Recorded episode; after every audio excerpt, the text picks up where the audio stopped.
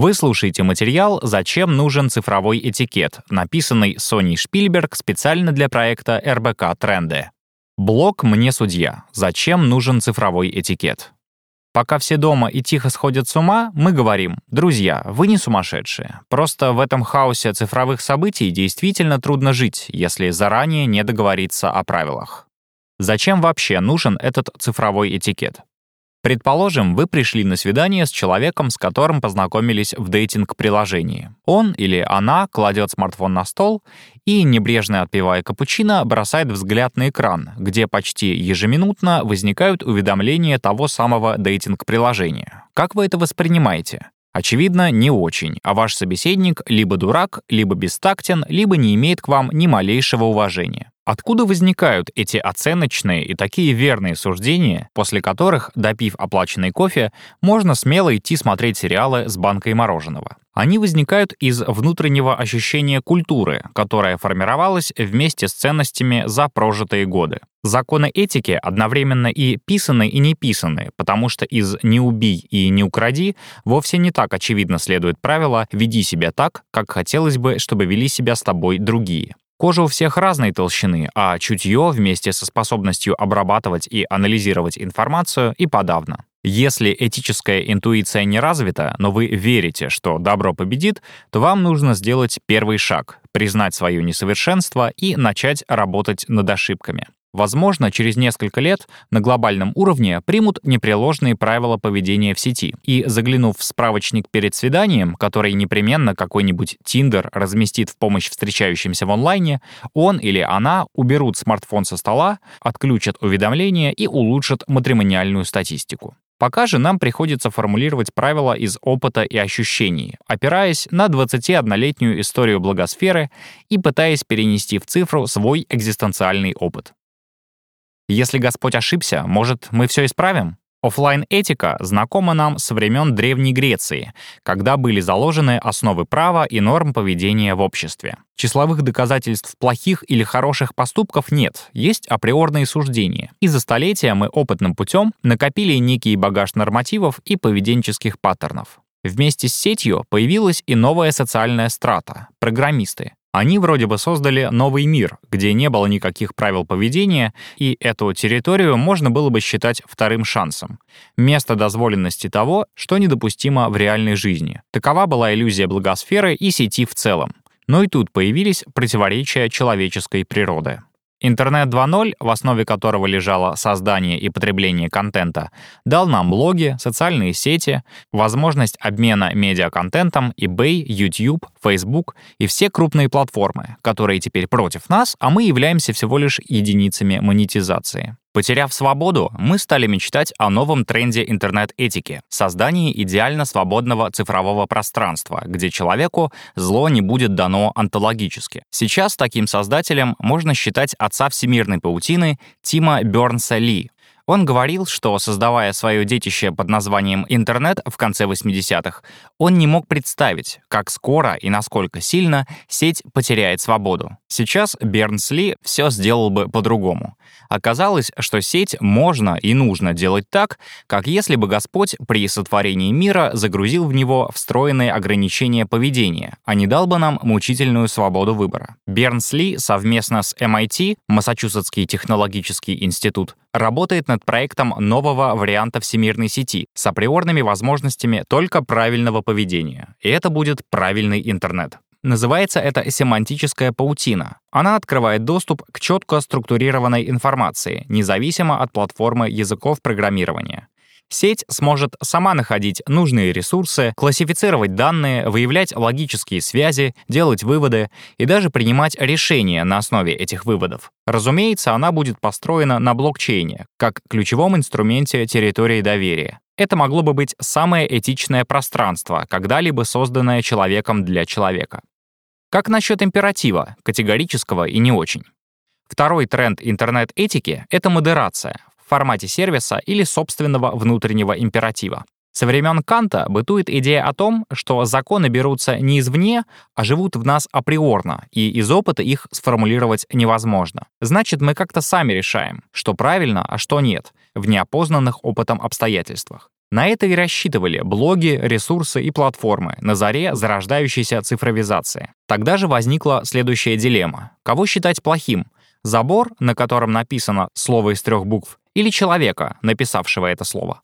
Одним из первых интернет-прецедентов для суда был как раз случай с форумом в сети, владельцам домена которого предъявили штраф за то, что компании разместили ложную информацию на форуме. Суд решил, что организация, владеющая стеной, на которой что-то написали, не несет ответственности за саму надпись и от штрафа освобождается. Поэтому долгое время Facebook и другие ресурсы не считали нужным заниматься контент-модерацией, имея вполне легальное право этого не делать. Они просто организация, которая владеет стеной, на которой можно писать что угодно. Но потом появился финансовый фактор, а законы стали чуть жестче. Тогда платформы стали бороться за право быть комфортным местом и стали вводить модерацию, чтобы наращивать число пользователей. При этом даже самые умные нейронные сети не в силах совладать с количеством плохих людей в сети, и модерация в основном осуществляется людьми. Недавно издание The Verge выпустило статью на основе исследований работы модераторов, в том числе в Facebook. Было подтверждено, что эта работа влечет тяжелые психологические последствия и даже расстройства. Диагноз, который ставился модератором, сопоставим со случаями людей, выживших в теракте или вернувшихся с войны. Тренинг модераторов выглядит так. Новички должны отличить хороший контент от плохого. Для этого тренер включает им видео, где человека сначала мучают, а потом убивают. Тренер Хлоя рассказала о своем опыте журналистам The Verge. Она не перестает рыдать, сбегая в туалет во время рабочего дня и мучается паническими атаками. Среди запрещенного контента — детское порно, террористические угрозы, онлайн-самоубийство и издевательство над животными, не говоря уже о словесной брани космического уровня оскорбительности. Зарплата западного модератора невелика, но история с Хлоей закончилась тем, что Facebook выплатил компенсацию Департаменту модерации контента. Между прочим, в России модераторы в ВК первое время вообще работали бесплатно из любви к соцсетям. Дело в том, что в отсутствие законов в каждом отдельном случае для оценки контента нужно руководствоваться собственной трактовкой ситуации. Например, тем же модераторам ВК задают на тестировании вопросы в духе «чем эротика отличается от порно», «чем спам отличается от флуда» и где грань между острой дискуссией и намеренным оскорблением. Как это определить? Первое — эмпирически, второе — интуитивно. Но по-прежнему официального ответа нет, как и в случае с дилеммой «плохое-хорошее». Главное — выбрать хорошее время. Основным мерилом решений, которые принимаются в сети, остается чувство такта пользователя, а неэтичность определяется как бестактность. Первые приметы бестактности описал древнегреческий философ Теофраст в своем труде «Характеристики». Согласно Теофрасту, бестактность — это неумение выбрать подходящий момент для общения, что причиняет собеседнику неприятность. Например, плохо прийти за советом к занятому человеку, поносить женский пол на свадьбе, начать рассказывать все сначала, когда собравшиеся уже поняли суть дела, пускаясь в пляс потащить за собой еще не пьяного соседа. Если перевести это на цифровой лад, суть неэтичного поведения интуитивно ясна. Как пример, активничать в комментариях к посту, где обсуждение закончилось месяц назад, или от безделия и скуги бомбить мессенджеры работающего друга. Явная цифровая бестактность. Главным оценочным качеством в любой ситуации, где требуется вынести этическую оценку, остается человеческая гибкость. Здесь работают четыре фактора обстоятельства, оптика, например, религиозная или светская, степень эстетического, скажем, в артхаусе и контакт гениталий крупным планом может расцениваться как художественный акт, и просто такт. Что цифровой этикет может изменить глобально? Сегодня обойти тему цифрового этикета невозможно по той причине, что раньше человек хотя бы мог выбрать, идти в онлайн или нет. Сейчас выбора не осталось. Можно ненавидеть своего начальника и при этом круглосуточно получать от него любовные сообщения в чатиках. Это странная и непривычная ситуация для нашей психики. Возможно, компании, до которых еще не достучалось цифровое безумие, вскоре сформулируют свои этические гайдлайны для сотрудников и заставят следовать им как Библии. Старейшим в мире коучинговым агентством по современным манерам является Debrett's, основанное в 1769 году в Лондоне. Компании с мировым именем отправляют к ним сотрудников на курсы, где в каждом как минимум половина времени выделена на ознакомление с цифровыми манерами. Руперт Вессон, директор по этикету в Дебрец, попытался количественно определить, сколько времени требуется, чтобы произвести впечатление. Оно составило 7 секунд в онлайне, тогда как в реальной жизни первое и зачастую ошибочное суждение можно вынести за миллисекунды. Слова на экране просто заставляют нас дольше анализировать собственные эмоции, хотя мозг все еще не перестает выносить суждения, говорит Руперт.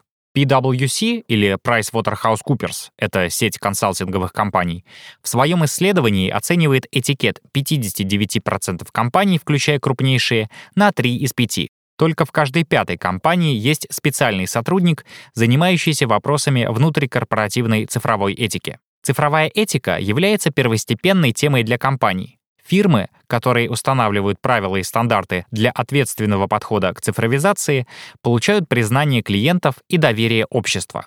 Это обеспечивает их долгосрочный успех в бизнесе, комментирует Даниэла Ханауэр, партнер и эксперт по риск-консалтингу в PwC, Германия. Становится очевидно, этика в современном мире прекрасно монетизируется и всячески способствует формированию позитивного образа бренда. При этом компании склонны формировать у сотрудников и потребителей собственные императивы, которые позволят существовать в условиях любых культурных особенностей. Например, Сингапур запрещает платформам, в частности Facebook, предлагать пользователям fake news. В противном случае компании грозит штраф. Не будет ли проще подтолкнуть людей к формированию собственного чутья? Эта стратегия находит все больший отклик в самых разных масштабах и частях света. Цифровой этикет — это глобальный бренд, в котором все еще нельзя подвести общего знаменателя под всеми культурами мира. Чему мы научились в сети за это время? Несколько советов для работы. Во-первых, делать свое сообщение максимально удобным для получателя, а не для отправителя. Во-вторых, не пересылать переписку с фразой «посмотри, плиз». Стоит давать в письме четкую задачу, не заставляя человека гадать, что ему нужно сделать. Третий совет — изучать профайл малознакомого коллеги, чтобы правильно обратиться. Скажем, миссис, доктор или универсальная мисс. Это особенно касается множества женских статусов, о которых лучше узнавать заранее, на персональной странице сотрудника или сотрудницы, на сайте компании или организации. Следующий совет — быть лаконичными. В деловой коммуникации сказать и написать — это очень разные вещи. Говорить коллегам то, что приходит вам в голову в офлайне, вполне приемлемо. Но писать 10 писем в час — нет, потому что их просто перестанут читать. Лучше объединять по пунктам свои соображения в одном письме или подождать, пока вдохновенный поток идей иссякнет, и можно будет подвести итог. В-пятых, будет здорово помочь коллегам не сойти с ума. Лучше не посылать им писем и сообщений в рабочие чаты после 19.00. Следующий важный пункт — время. Оно стало дорогим ресурсом в цифровом пространстве. Поэтому, прежде чем проводить Zoom-встречу, лучше прописывать тему и тезисы так, чтобы участники понимали, что не потратят этот час зря и узнают что-то новое. Не менее важно показывать эмоции в переписке, в пределах разумного. Иногда один смайл способен полностью прояснить ситуацию или помочь правильно интерпретировать полученное от вас сообщение. Также важно стараться включать видео в зуме. Это помогает не терять социальный контакт с коллегами. К тому же есть масса лайфхаков. Как классно выглядеть на зум-совещании. И, пожалуй, последнее важное правило — не вступать в перепалку с троллями ни в соцсетях, ни в рабочей переписке. Старайтесь повышенный тон обращать в деловой. Три абзаца усушить в одно предложение, а в копию письма поставить вашего начальника. Несколько уроков для личного пространства. Первый — следить за цифровым следом с молоду. Размещать в сети только то, за что нам не будет стыдно ни перед друзьями, ни перед работодателями. Кроме того, цифровое слово не воробей, вылетит — не поймаешь. Второй важный совет — никогда не лезть в сети своего партнера, иначе цифра станет причиной раздора или развода. На самом деле, то, что происходит в сети, чаще всего так и остается в сети. Ведь в интернете никто не знает, что ты собака, как гласит известный мем. А закрыв на это глаза, можно избежать трагедии. Еще один важный урок — уважать приватность других людей. Перед важным или долгим разговором отправить человеку сообщение, готов ли он к этому. После ответа его можно отвлечь. Также важно проверять факты перед репостом и не транслировать чужие ошибки, не применяя к ним критической оптики. И, пожалуй, последнее важное правило — проверять сообщения в мессенджере и не томить собеседников, гипнотизирующих отметку «не прочитано». Лайфхак WhatsApp. Знаете ли вы, что такое блютикинг? Это явление, которое реально может свести с ума, и касается оно мессенджеров, в частности WhatsApp. Когда ваш собеседник получает сообщение, вы видите две серые галочки под текстом, а когда он его прочитает, эти галочки станут голубыми. Если сообщение важное, то можно начать грызть ногти или потихоньку вырывать на себе волосы в ожидании ответа. Так вот, есть возможность отключить эту функцию в настройках конфиденциальности. Опция Read Receipts, где нужно снять флажок, перестать себя фрустрировать и спокойно лечь на диван с бумажной книгой в руках. Продолжая разговор об уроках, полезных в личной жизни, остается еще пара полезных пунктов. Один из них — не класть на стол телефон, если вы на встрече, ужине, свидании, и тем более не заглядывать в него поминутно. Если, конечно, вы не хотите изгнать собеседников из вашего круга доверия. Еще один момент. Формулируя ответы в чатах, сопоставлять их с теми, которые мы вербализировали бы в реальности. Это создает tone of voice в общении с нами и позволяет всегда однозначно интерпретировать наше мнение. Следующий пункт — не быть двусмысленными. Публикуя контент открыто, при этом намекая, что он не для всех, поэтому поймут только те, кто в теме, мы проводим черту между собой и социумом. Лучше отредактировать доступность публикации для того, чтобы выбрать именно тех людей, которые смогут адекватно на нее отреагировать. Также важно делить контакты в сетях на профессиональные и личные. Например, коммуникация по работе в LinkedIn, а вся остальная — в Facebook, ВК и Instagram. Не менее важный совет — не постить негатив и не критиковать общепринятые ценности. Быть может, мы и устали от фото счастливых семейных завтраков на даче, одиноко наблюдая за ними из четырех стен пустых городских квартир. Но быть против всех, тем более против смысловых опор человеческого бытия, просто неэтично. Также будет здорово стараться использовать акронимы в сообщениях только с людьми, которые к этому готовы. И тем более не в рабочей почте, ведь очевидно, что за клавиатурой лэптопа у вас есть возможность написать слово полностью, а тем более на русском. Еще один достаточно актуальный совет — не делать «войну и мир» из постов на Facebook и не изливать в них душу. Публичное место — не кушетка психотерапевта. Эстетика — прекрасное дополнение к этике. Мы научились, или почти научились, делать классные сторис в Mojo или графику в Canva, а за вдохновением ходить к хорошим людям в Pinterest, чтобы все было благо как в жизни, так и в сети. Чем рабочее отличается от личного и зачем нам детокс? Культ продуктивности играет с нами злую шутку. Люди пытаются быть продуктивными всегда, даже когда это не нужно. Проблемой номер один для многих стало разделение рабочего и личного. Размазывая работу на целый день, а иногда и на выходные, мы, оставшись без нее, просто не знаем, что делать. С переходом на удаленку работа не остается где-то там, в офисе или в кафе, а прикрепляется прямо к вашей пижаме, домашним тапкам и переползает на ваших близких. Цифровой этикет сегодня организует все наши взаимодействия. Если ты не справляешься, с тобой никому не комфортно, ни близким, ни коллегам. Умение останавливаться, быть собой и просто так — величайший и редчайший навык современности. Чтобы мы могли это осознать, должно что-то произойти.